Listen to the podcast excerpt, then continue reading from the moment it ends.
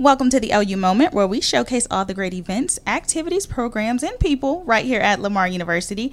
I'm Shelby Rodriguez, Associate Director of Community Relations and Public Affairs here at LU. And welcome back to this week's show. So, listen, I have some Cardinals here with me today. They got an opportunity to travel um, a couple thousand miles away to Denver, Colorado for a special um, de- student development. Um, conference. And so, yeah, joining me today is Elena and Isabel, both engineering students. Uh, thank you, ladies, for joining me on the show today. Thank you for having us. Thank you for having us. All right, so listen, let's get into um, what this conference was about. It's called the CIVSA Student Development Institute. Um, how did y'all get selected for this institute? Yes, so um, we are workers at the LU crew, and we work at the Welcome Center at Lamar University. It is the front door of Lamar University, so we do tours, we do admission packets, answer un- the university's phone lines, and um, we are both specialists within the student workers. So um, we both been here for a while and served some time, so we got to be selected to go to Denver. How long have you been here, Isabel? Uh, since July of 2022. Oh, okay, okay. So, and what about you, Elena? I've been here since um, January of 2021. Oh, so you've been here a little longer. Yes, I'm seasoned. You're seasoned, she calls it. seasoned. Okay, I like that. And so, this institute, give us all the details. Um, when did you all attend exactly? So we got to attend January 5th through the 7th of 2023, so the beginning of this year. And um, yeah, some of the things that we learned were um, how to do better tour guides, how to interact with new students, um, how to interact with their families coming in, um, how to make that personal relationship with the school to that student. Yeah, and I was going to say how to better make students who are seeking out Lamar or different universities feel more at home at Lamar so they want to come here. Oh, I love that. I love that. So y'all kind of um, went to kind of develop yourselves, right? So you can better explain the student experience to future cards. I love that. And so you were gone January 5th through the 7th, Denver, Colorado. Were y'all afraid to go? I can't imagine how that was. I was not. You weren't? No. No? I mean, I was afraid just like interacting with people, but once I got there, I was I was okay. I was Had- interacting with everybody. Had you ever gone to Denver, Isabel? No.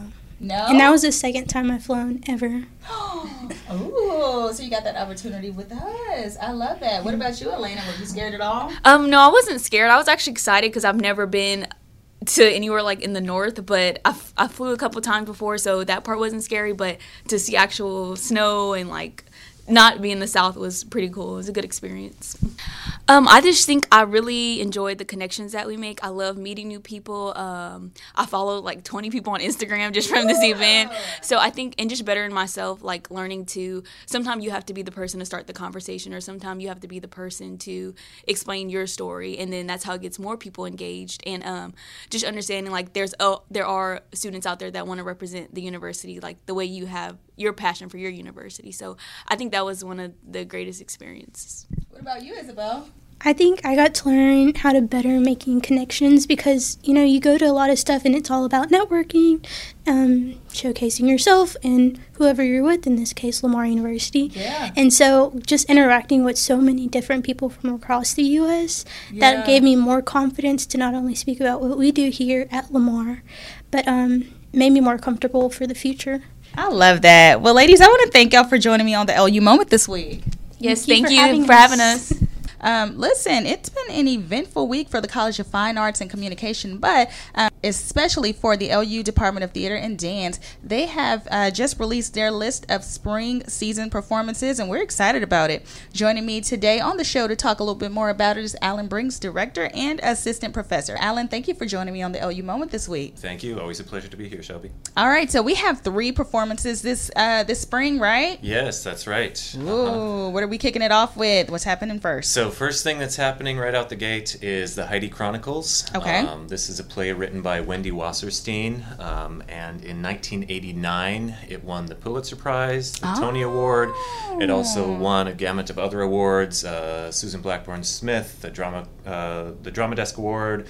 Outer Outer Circle Critics Award, Inner Circle Critics Award, it kind of just kind of swept Oh, everything. So, yeah. um, but even though it was it came out in 1988, 1989, it's Mm-hmm. still very very pertinent today. really? Um, and this play, written by Wendy Wasserstein, is one that has influenced a lot of other plays in the theatrical canon. So it's, it's an important play, but it's definitely not dated, even though it is over 30 years old. Yeah, yeah. So I always um, have to ask you, why did you choose this particular work? I mean, yeah, it's an award-winning work, right? But why this one? Yeah, well, I think always it, it's good to start with a good script, right? Um, and uh, given all these awards, I think we have a pretty good script to start with. You're like, so hey, this is a winner. It's, it's good. a good script, Yeah. and like I said, even though it's 2023 now, almost said 2022, even though Yeah. it's 2023, it's still got a lot of things to say to audiences today. Yeah. Um, in rehearsals just the other day, I was talking with students after we went through it and just, you know, chatting about it and how, what do you feel about this? How, and they're like, we really, really like this. It's still very relatable. Like, Yeah. still so many themes that apply to us. Like, this, is, this is really good. We're excited about it. So it's like, all right, good. We're excited about it. Oh, So- I love that. So, just a little background on the play, y'all. Um, Heidi Holland and her friends navigate careers, friendships, and lovers as they make their way through the last decade of the 20th century. I'm questioning their identities, relationships, and daily lives as women in an ever changing world. Yeah, that is definitely relatable. Yeah. That is evergreen right there. It just doesn't stop. Um, and so, the Heidi Chronicles that will air on February 23rd through the 26th, right, Alan? That's right. That's right. Showtimes begin at 7:30. Seven thirty, uh, except the two o'clock matinee on the twenty sixth. All right, and and guys, you already know the uh, performances will be in the University Theater between the Dishman Art Museum and Jimmy Simmons Music Building on the campus right here of Lamar University. What's the next play that we have coming up, Alan? The Revolutionist. The, yes, The Revolutionist. The Hmm. Revolutionist is a play by Lauren Gunderson, and this is a playwright that is one of the most uh, readily produced playwrights in the country for the Yeah. last number of years. Um, Yeah. and we have a guest artist coming in to direct this, Laura Moreno. Okay. Um, she does a lot of stuff in Houston market, but she's coming out to direct this. Hmm. Um, and this is following four women through kind of the French Revolution time period. Yeah. And um, just kind of their struggles and how they come together to. Um, well, I guess you'll need to find out, but fight the system essentially in some ways. So, Yeah. but it's it's a great little comedy following these four women, um, kind of looking at things from a historical lens, but also an irreverent lens, you know, and playing around with that, and, and it's just a fun, fun play. So. There seems to be an underlining theme of women, right? Women empowerment type of thing. Was that on purpose? A little bit, yeah, a little bit. You know, um, it's we have we have a lot of women in our department, so, so why not highlight these amazing women? Yeah, So, yeah. And what did the students think about this this particular work? The Revolutionists, Yeah. they really like it. It's it's a little bit more. It's a it's a newer play than uh, the Heidi Chronicles, so some of them Yeah. were a little bit more familiar with it initially. Um, so they're very excited as well. Like I said, it's Yeah. it's a fun comedy. Heidi Chronicles is is funny as well, but it gets um, it's a little bit. There's a little, few more layers in there as well with Heidi Yeah. Chronicles. So both plays are really great. Heidi Chronicles feels like it's a little more real life, um, you know, a little more heavier in a sense because we've been through these situations, maybe. Um, but yeah, I'm looking forward to it. And so, what time period is the Revolutionist um, kind of set in? Revolutionists is French Revolution, so you know, uh, 1700s ish. Mm. Yeah. But um, I'm not quite sure what. I haven't seen the costume designs for it yet. Okay. So even though it takes place during that time period, Yeah. um, the costumes might play around with that a little bit. Oh, I love Um, that. Speaking of time periods, though, the Heidi Chronicles takes place anywhere from 1956 to 1989. Yeah. So uh, Tanner McAlpin, our uh, costume designer, is doing a great job of just setting up each of these different decades. So you get to see kind of a little bit of a fashion show as you travel through these Oh, decades and, and follow these characters as well. I love that, and so I think the last time I had you on the show, you kind of talked uh, talked briefly about um, how you prepare students to play roles for which they're not even old enough for, right? Yeah. So how do you continuously get? Because I'm sure you have a new group of students, right? How how do you continuously get those students ready for these roles and help them prep for it? Uh, each show is a little bit different, right? Yeah. Um, with with the Heidi Chronicles, it's Wendy Wasserstein has a lot of language in Mm-hmm. it, and she makes a lot of references to it. So this early Mm. stage rehearsal is just kind of familiarizing ourselves with all of these different things that she's Yeah. talking about. Yeah. Um, which is really cool and a great learning process in and of itself. Yeah. Um, other plays they might be a little bit more physical, where it's about you know the physicalization of the characters. Um, but it all comes down to what are the relationships between these characters. So trying to pull out, especially with the Heidi Chronicles, where we have one character that we follow and all of these other characters that kind of come in and out. Yeah. How do we track the relationships of these people over these different decades, and how Right. have they changed from this moment to ten years later, to five years later, or whatever it might be? Mm-hmm. Yeah. Um, so language and relationships are the things I'm kind of focusing with uh, the Heidi Chronicles. Mm. But yeah, each play is a little bit different.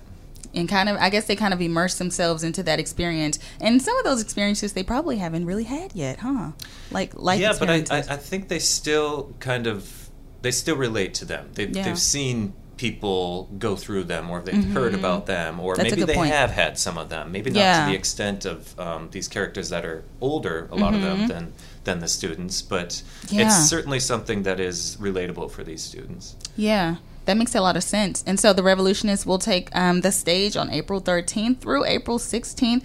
Of course, that showtime is at 7:30 and the Sunday matinee at 2 in the University Theater. We're excited about that one too. Yeah, I'm looking forward to it.